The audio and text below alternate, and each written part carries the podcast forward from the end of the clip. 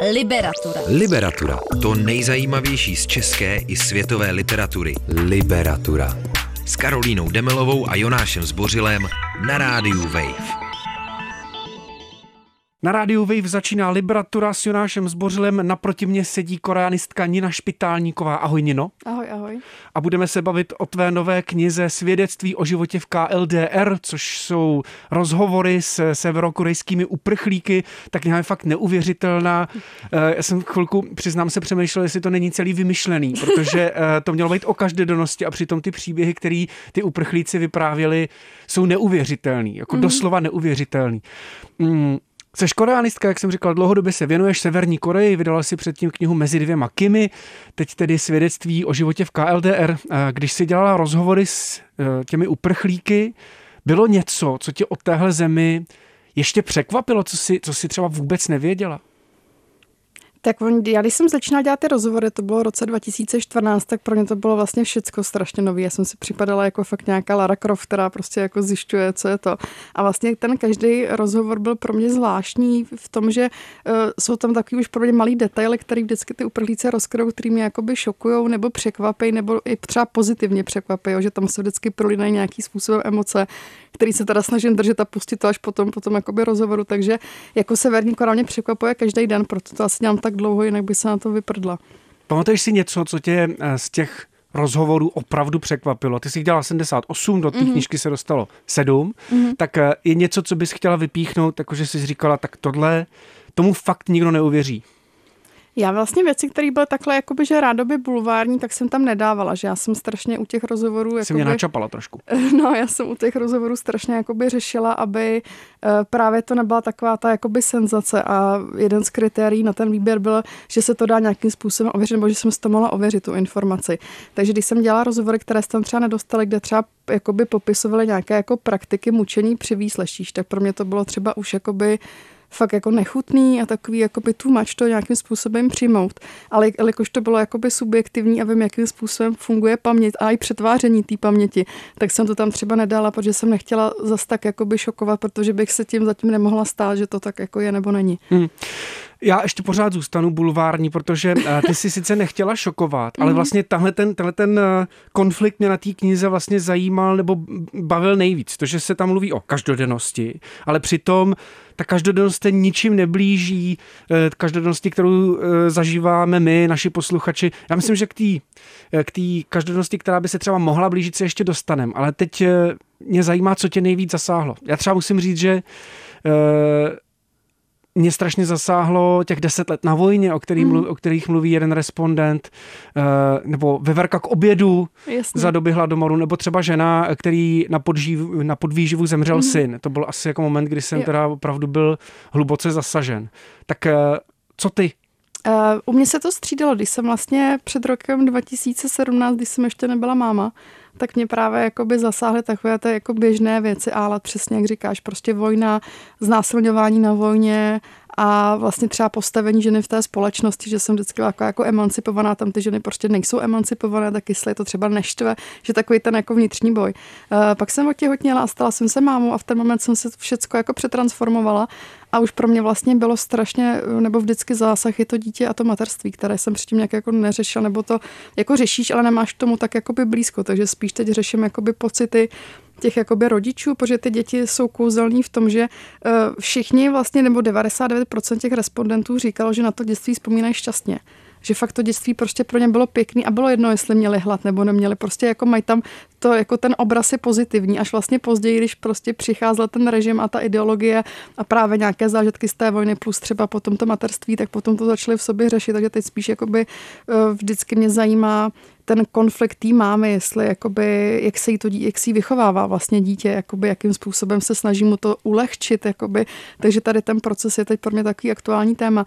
Ale ono spousty historiků říká, že vlastně ta každodennost v té totalitě neexistuje, že vznikne nějaký nový člověk homo sovětikus, který vlastně jakoby všecko řídí dle jenom ideologie. Takže teď je pořád jakoby takový spor prostě v historii, jestli je, je možné mluvit o každodennosti nebo jakoby není. Mohla bys ještě v rychlosti představit těch sedm uprchlíků, který se do knihy uh, dostalo? Uh, těch sedm uprchlíků vlastně každý je, jsou tam, myslím, tři ženy, čtyři ženy, já nemám úplně spočítaný, ale je to vlastně půl na půl muži a ženy, že jsem chtěla vlastně obsáhnout obě ty skupiny. Uh, jsou tam vlastně z různých uh, věkových skupin, což pro mě bylo zásadní. Uh, je tam zásadní věc, že když to lidi třeba ještě nečetli, tak ať si vlastně všímají, kdy ten člověk utek, protože to je taky, jestli uteč za Kim Jong-una, tak je to relativně nová historie, pokud za Kim Jong-ila, tak už je to 20 let zpátky, takže tady s tím jsem si hrála, aby tam bylo prostě obsaženo úplně jakoby všechno i různé profese. Je tam učitelka, je tam, eh, jsou tam vexláci, je tam, eh, je tam studentka, takže ten průřez je opravdu jako veliký. Posloucháte Liberaturu na rádiu Wave. Mým hostem je dnes Nina Špitálníková. Bavíme se o její knize Svědectví o životě v KLDR, eh, která, která vyšla v nakladatelství Lidové noviny. Liberatura. Liberatura. O knihách, které svým čtenářům nedají spát. To nejzajímavější z české i světové literatury. Liberatura. I don't really care if your tears fall down your face. You know you play the victim every time. I know you getting turns every. Okay. Your girls ain't shit trying to get me off your mind. The same ones who be hitting on my line. They're not your friends. I need you to know that we ain't ever gonna go back. This time it got so bad. It's best for me, it's best for you. I need you to know that. Try to love you, but I force that. All signs we ignore that. And it's not uh, same it's over now.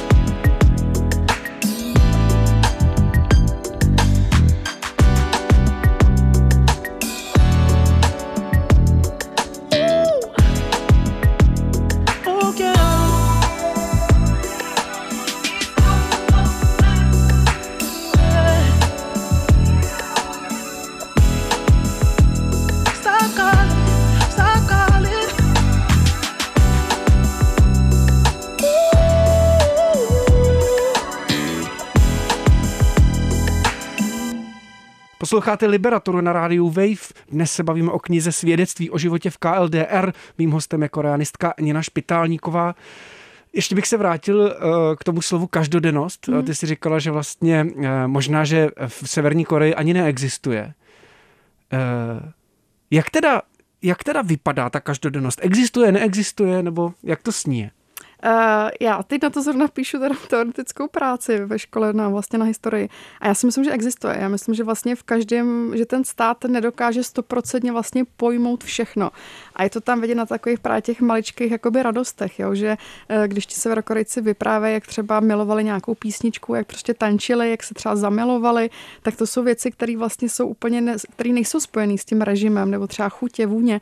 Takže já myslím, že ten režim, jakože ta každodennost je jiná, protože uh, ten vlastně člověk nebo severokorec musí opravdu 90% času věnovat té straně nebo věnovat jakoby tomu blahořečení velkému vůdci, ale pořád je tam těch 10% nebo to malé vlastně procento, co je takový to jako lidství, takže to si myslím, že nemůže žádný režim z tebe vydolovat nebo vykřesat. To je strašně zajímavý. Chutě a vůně, který, který jsou jenom tvoje a jsou vlastně podvratný mm-hmm.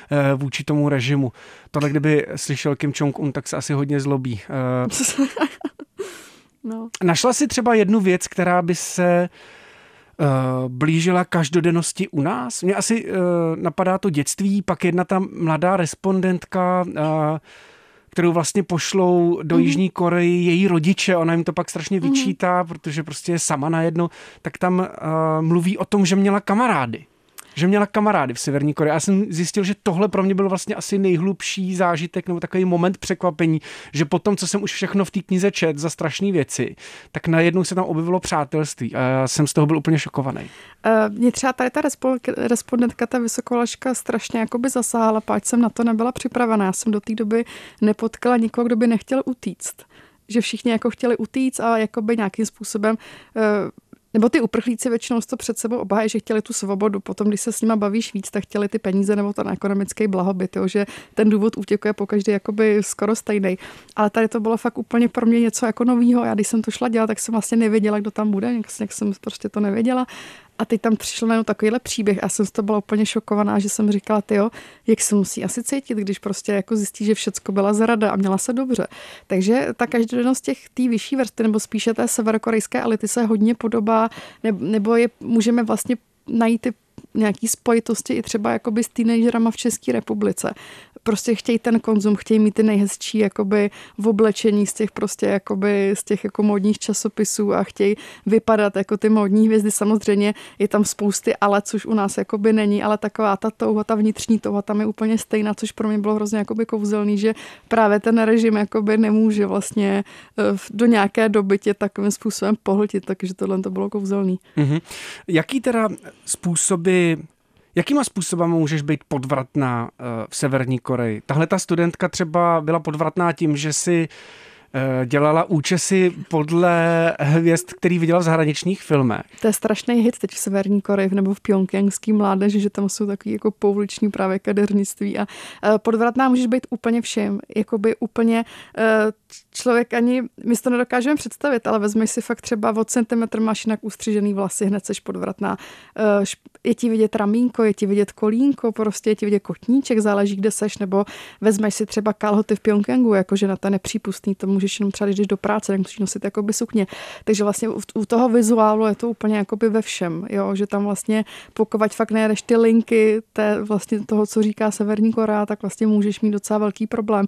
A Severokorejci to ještě řeší, takže dostaneš kázeňský jakoby postih a oni ti vyhlásí i v rozhlase, takže oni vlastně v rozhlase řeknou, eh, tady paní vlastně Kimová prostě má imperialistické tendence, protože prostě se oblíká jako jako třeba prostitutka nebo cokoliv a vlastně celý ten blok se s tou ženou přestane bavit, páč najednou se budou bát s ním bavit, protože a ona je prostě špatná, říkají to v rádiu a je to lepší se s ní nekontaktovat, protože takže tady ta vlastně pruda je tam vlastně pořád od toho režimu. Mm-hmm. To mě na druhou stranu mě zajímalo, za co všechno tě Severní Korea chce potrestat.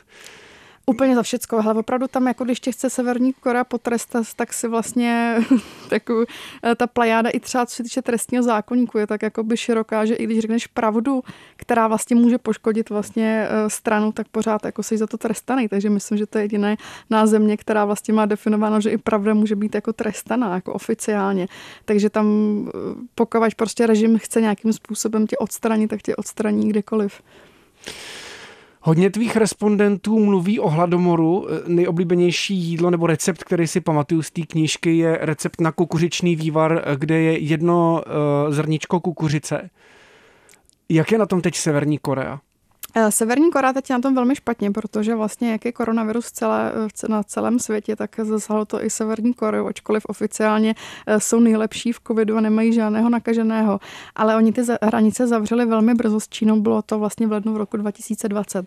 Takže už jsou vlastně přes rok eh, bez, jsou tam omezené distribuce vlastně všeho a i teď vlastně Kim Jong-un na osmém vlastně sjezdu korejské strany práce vlastně řekl, že všechny plány selhaly a že teď vlastně nastává období, kdy se musí všichni severokorejci semknout, aby vlastně to, tu krizi zvládli.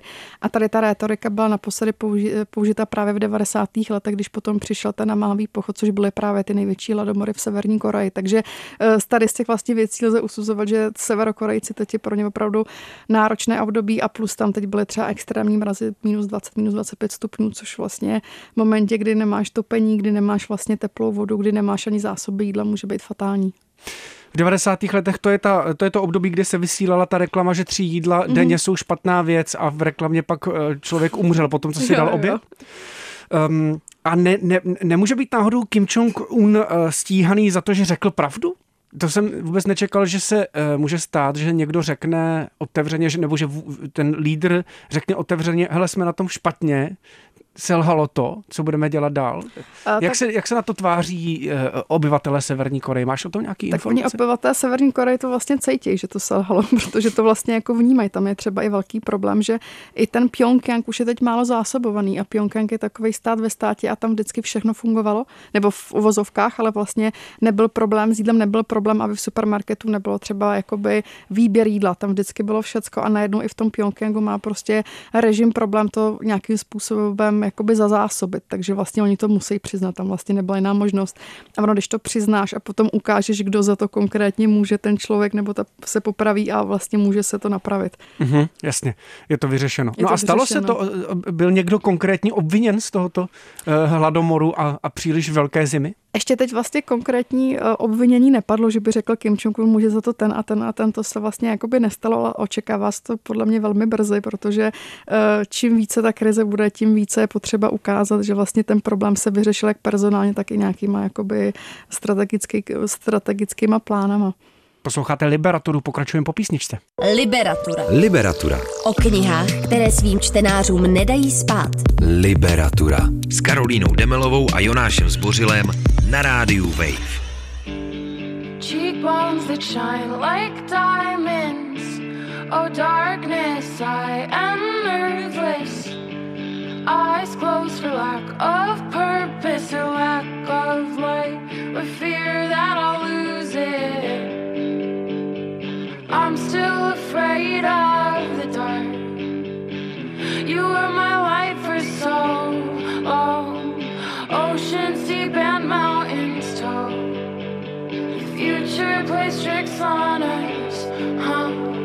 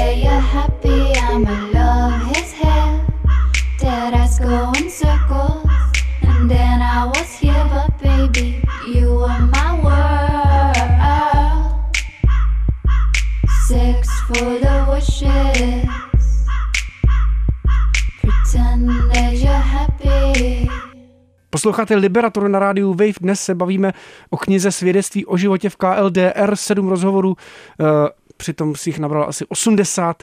Niny Špitálníkové. Já se teď eh, na chvíli zase vrátím k těm uprchlíkům. Jakým způsobem utíkají a kde jste se s nimi vlastně scházeli? Vlastně všichni ty uprchlíci utíkali přes Čínu, což je vlastně takový zás, jakoby základní krok, že utečeš přes Čínu.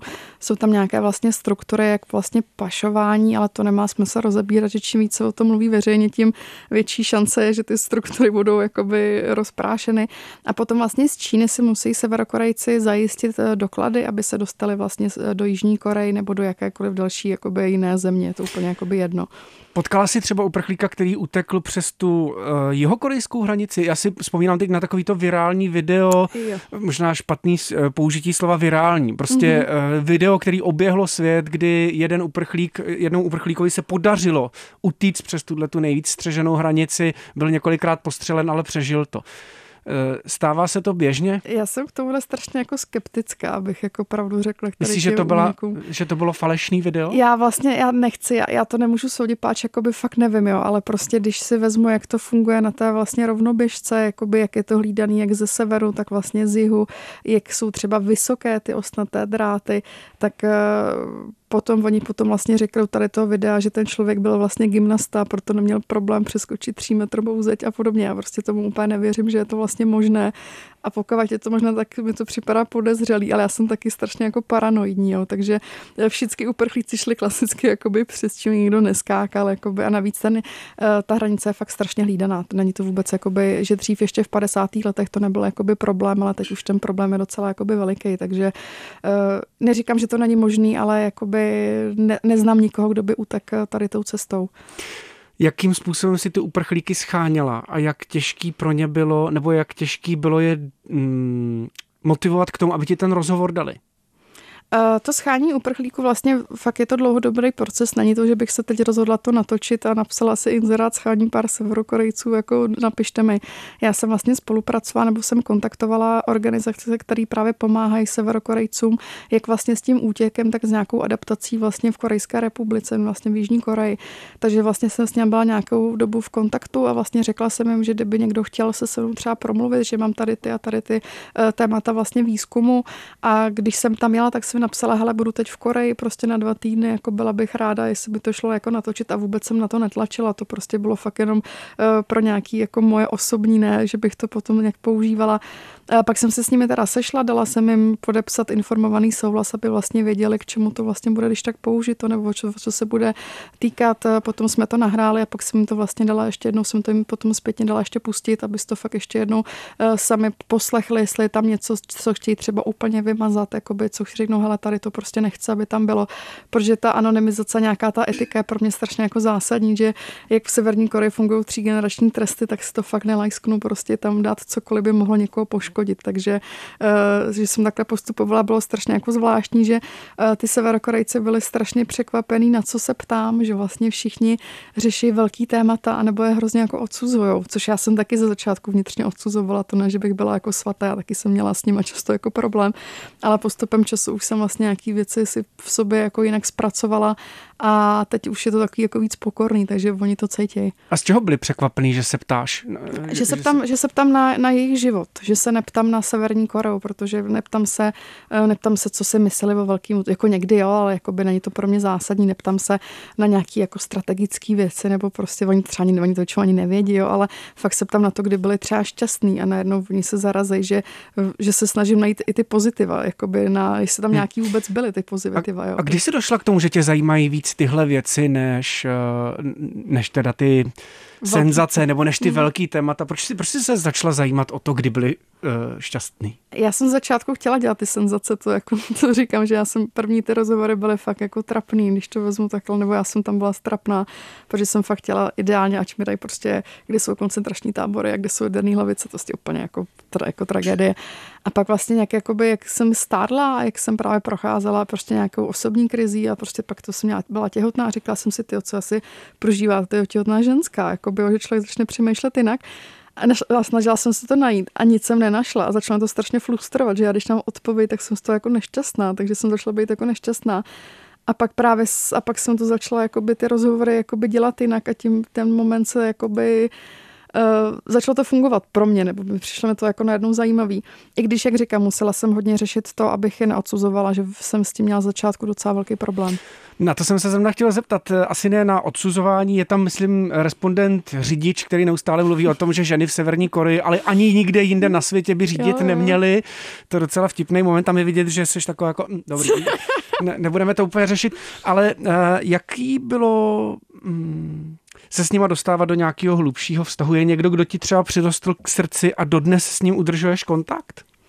Uh, S těma severokorejcemi to není, že bychom si volali, nebo že jsme si psali. Já jsem trošku zase paranoidní, takže se snažím, aby to bylo co nejvíc safe a uh, prostě pro mě jako, jakkoliv se jakýkoliv rozhovor nebo cokoliv dělá přes internet, tak prostě v ten moment jako by to vidí všichni, že takhle přistupují jako k datům, takže eh, to úplně nejde. Přirostly mi k srdci nějakým způsobem všichni, nějaký pozitivně, nějaký negativně, protože ono to v té knížce není, ale každý měl zase specifickou vůni, specifické jakoby řeč těla, že jak jsem tam občas dávala ty poznámky pod čarou, kdy třeba odešly nebo když byly nervózní, tak já jsem těch poznámek měla strašně moc. My jsme to pak všechno vyškrtali, že nějaký nebyly potřebný, ale uh, jsou to pro nějaký vzpomínky. Uh, jak třeba v té knížce je ta stará důchodkyně, ta mě tak strašně rozčilovala. Já jsem z ní byla úplně nešťastná a vlastně já jsem ji tam ani nechtěla do té knížky dát, že jsem si říkala, Ježíš pro, promiň, no, možná, že ji právě ještě popíšeme. To myslím ten poslední Jo, příběh, jo, to je jo. právě ta žena, který zemře ten syn na podvýživu. A ona uteče, a teď vlastně nevím, jestli uteče s dalšíma dětma, nebo jestli, jestli uteče sama a nechává tam ty děti. A hlavně je to ta žena, která jakoby celou tu dobu tomu, eh, tomu režimu věří, až nakonec Kim Jong-un jí vůbec nesedne. A, No, a on, už je- tomu... a on, on jí nesed Kim Jong i, ale že Kim Jo. Jong ona už tam jakoby nebyla, nebo teď to jenom pozoruje. Ale ona prostě pořád tam má vlastně víru jakoby v Kim Ir-sena, v toho jako velkého Mhm. vůdce. A já jsem s ní dělala dva ty rozhovory a prostě ona Ona fakt jako třeba nevěří, že korejská válka prostě jako byla tak, jak byla. Ona fakt věří, že prostě Severní Korea, jakože pořád ten režim nějakým způsobem jako obhajuje. A prostě v, jako v Solu, že je více jak 20 let, strašně dlouhou dobu a pořád tam má prostě fakt je to zarytá komunistka. A ona ještě jak se zbláznila a je to z ní fanatič, fanatická zase jakoby eh, křesťanka, tak je to tak jako pro mě jako nepochopitelný mix, že jsem z ní byla vždycky jako vyřízená. Takže třeba to jako v mém srdci rezonuje hodně, páč jsem jí jako vyškrtla z té knížky, ale pak jsem si říkala, že vlastně je to zase ten jiný vhled, jakoby, jak fakt dokáže prostě ten režim i po těch letech rezonovat v, tom, v těch srdcích severokorejců. Posloucháte Liberaturu, my si teď zase chvilku oddychneme u písničky. Liberatura s Karolínou Demelovou a Jonášem Zbořilem na rádiu Wave. Liberatura.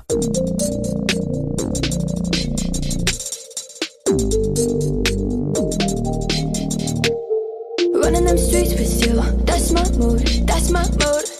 Hitting that light with you, that's my mood, that's my mood. Really don't care, yeah, if we're doing nothing, yeah. I really don't care, you know I fucking love it, yeah. Getting that late night food, that's my mood, that's my mood. Chilling in the jacuzzi, that's my mood, that's my mood.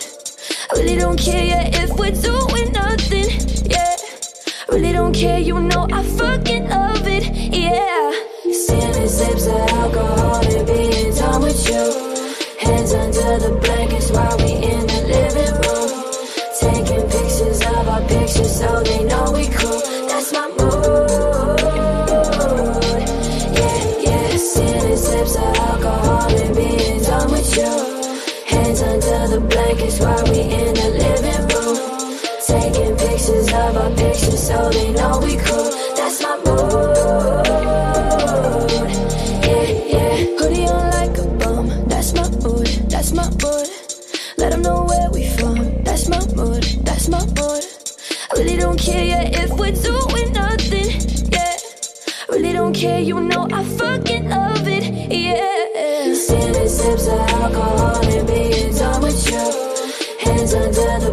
While we in the living room. Taking pictures of our pictures so they know we cool. That's my mood. Yeah, yeah. Sips of alcohol and being with you. Hands under the blankets while we in the living room. Taking pictures of our pictures so they know we cool. That's my mood.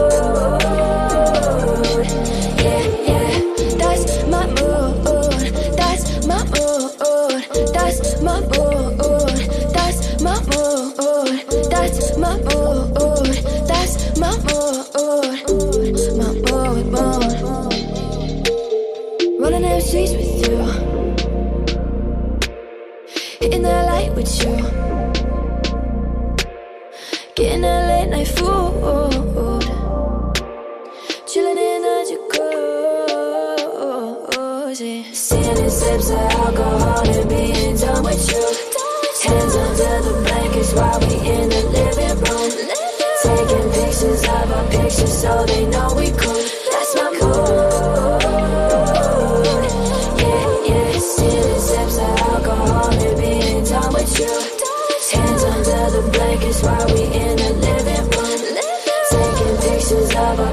Know they know we cool. That's my mood.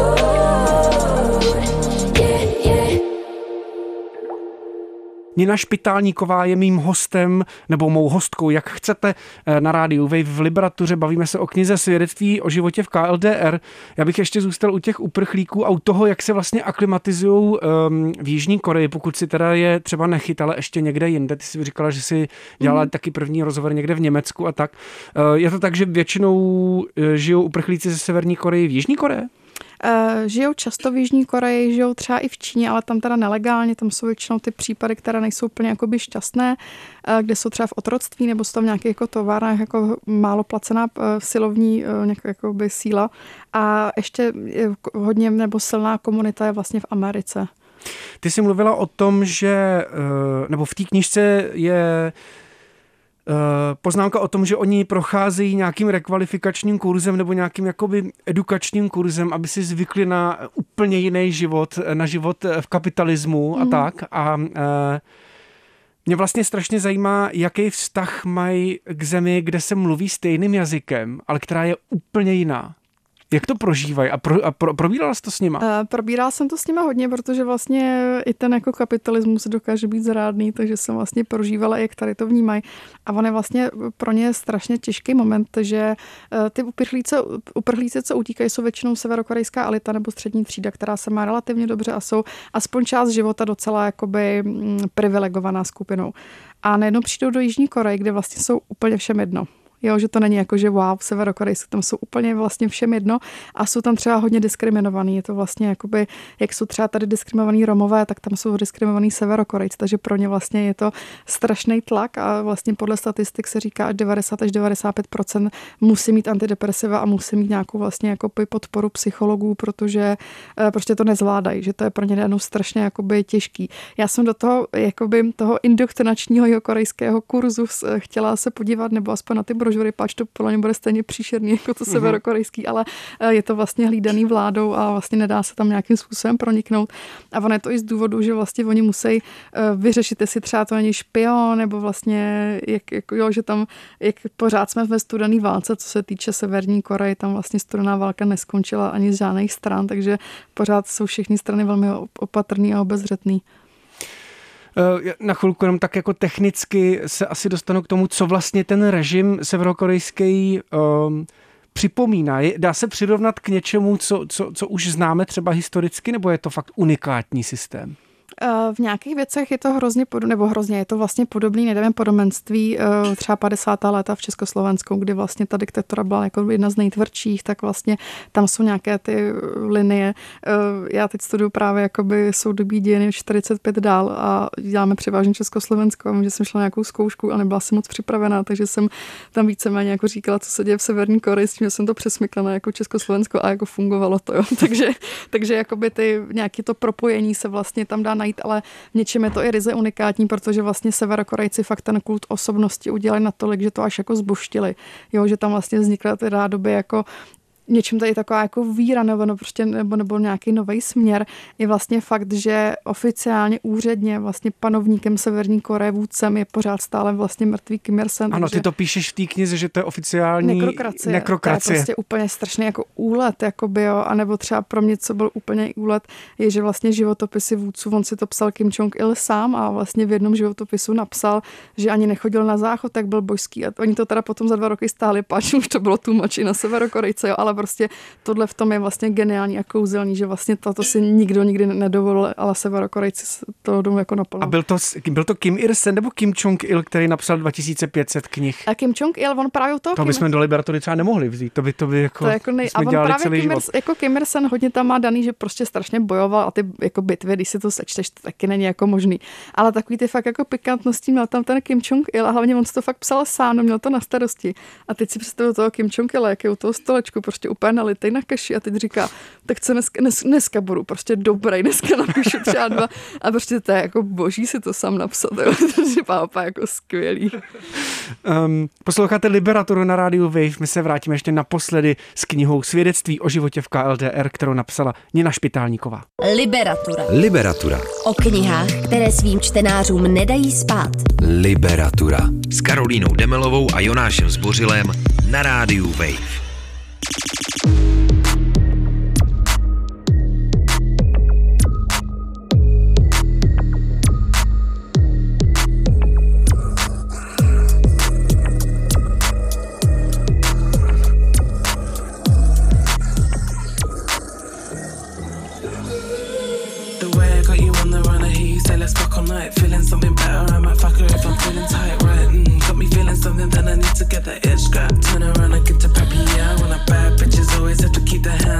too slick, I like to glide. Pick a skate on a bitch, turn her out, she likes to ride. Is she cute? Yeah, she might. She a baddie for the season or a baddie for the night.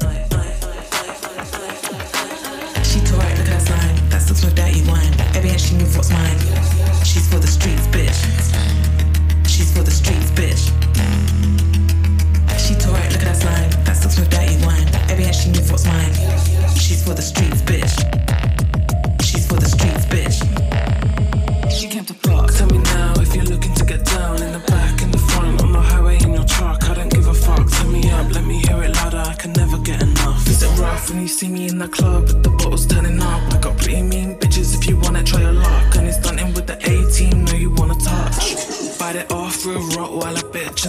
when I want.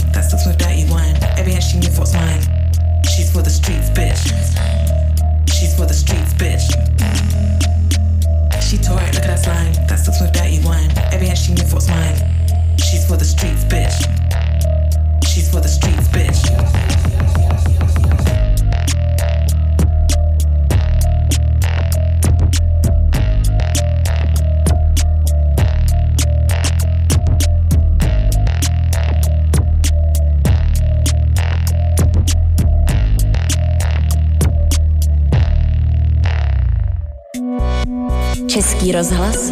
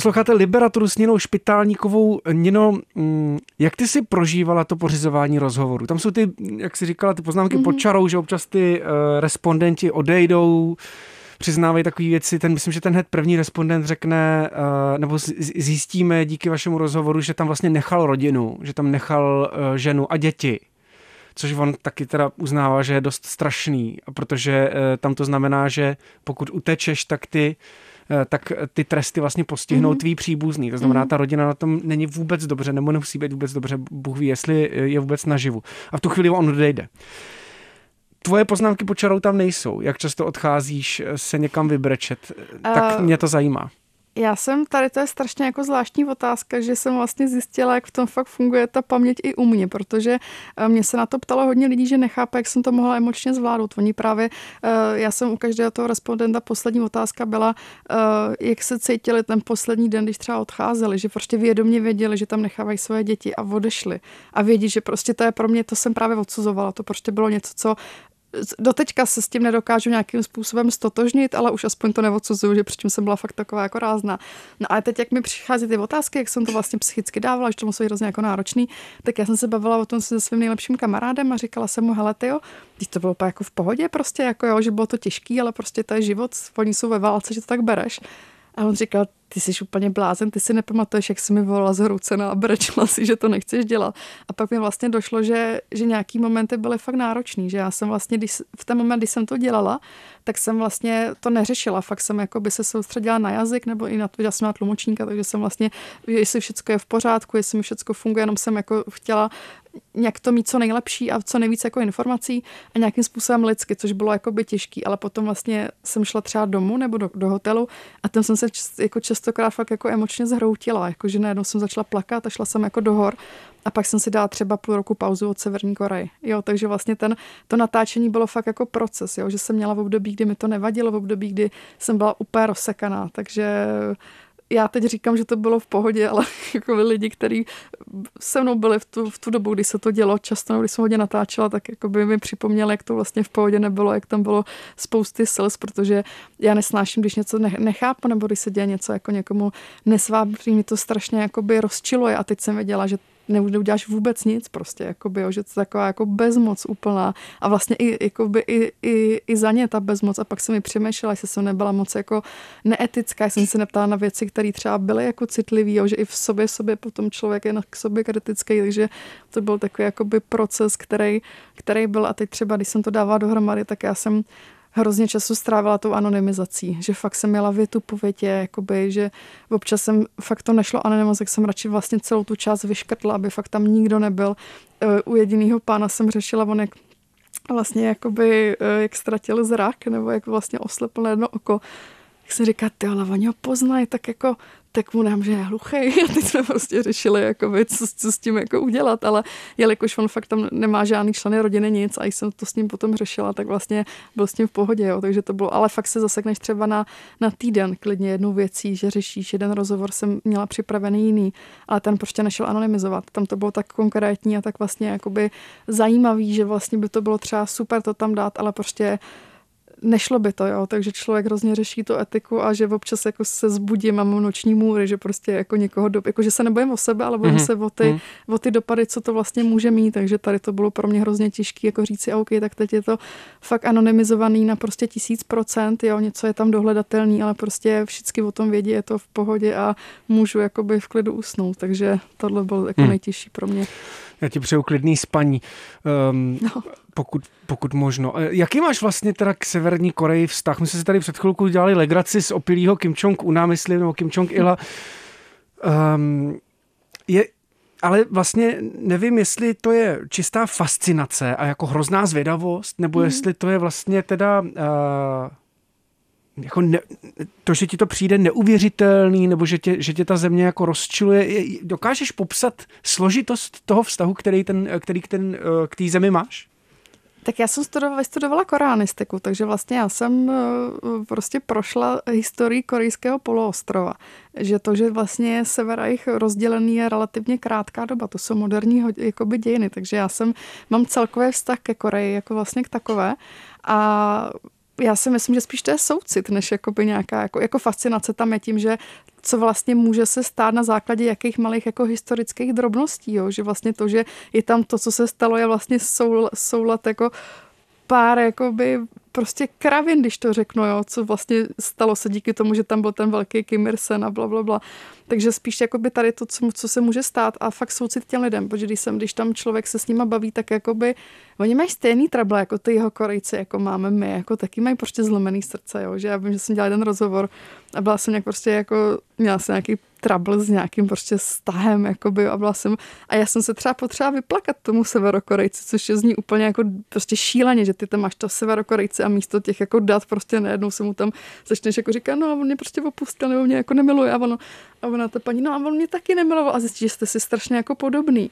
A říkáš si, ty chudák paní, jako že kdyby žila jinde prostě byla by taková, byla by pro režimní, nebo prostě by žila jiný život, takže spíš nějaký soucit k těm jakoby lidem.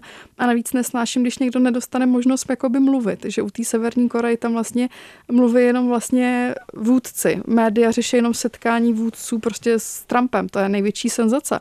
Ale teď je tam 20 milionů nebo 25 milionů lidí, kteří vlastně mají ty příběhy a ty příběhy mě jako zajímají, takže spíš nějaký takovýhle jakoby komplex. Poslední otázka. Eh, Severokorejská knížka.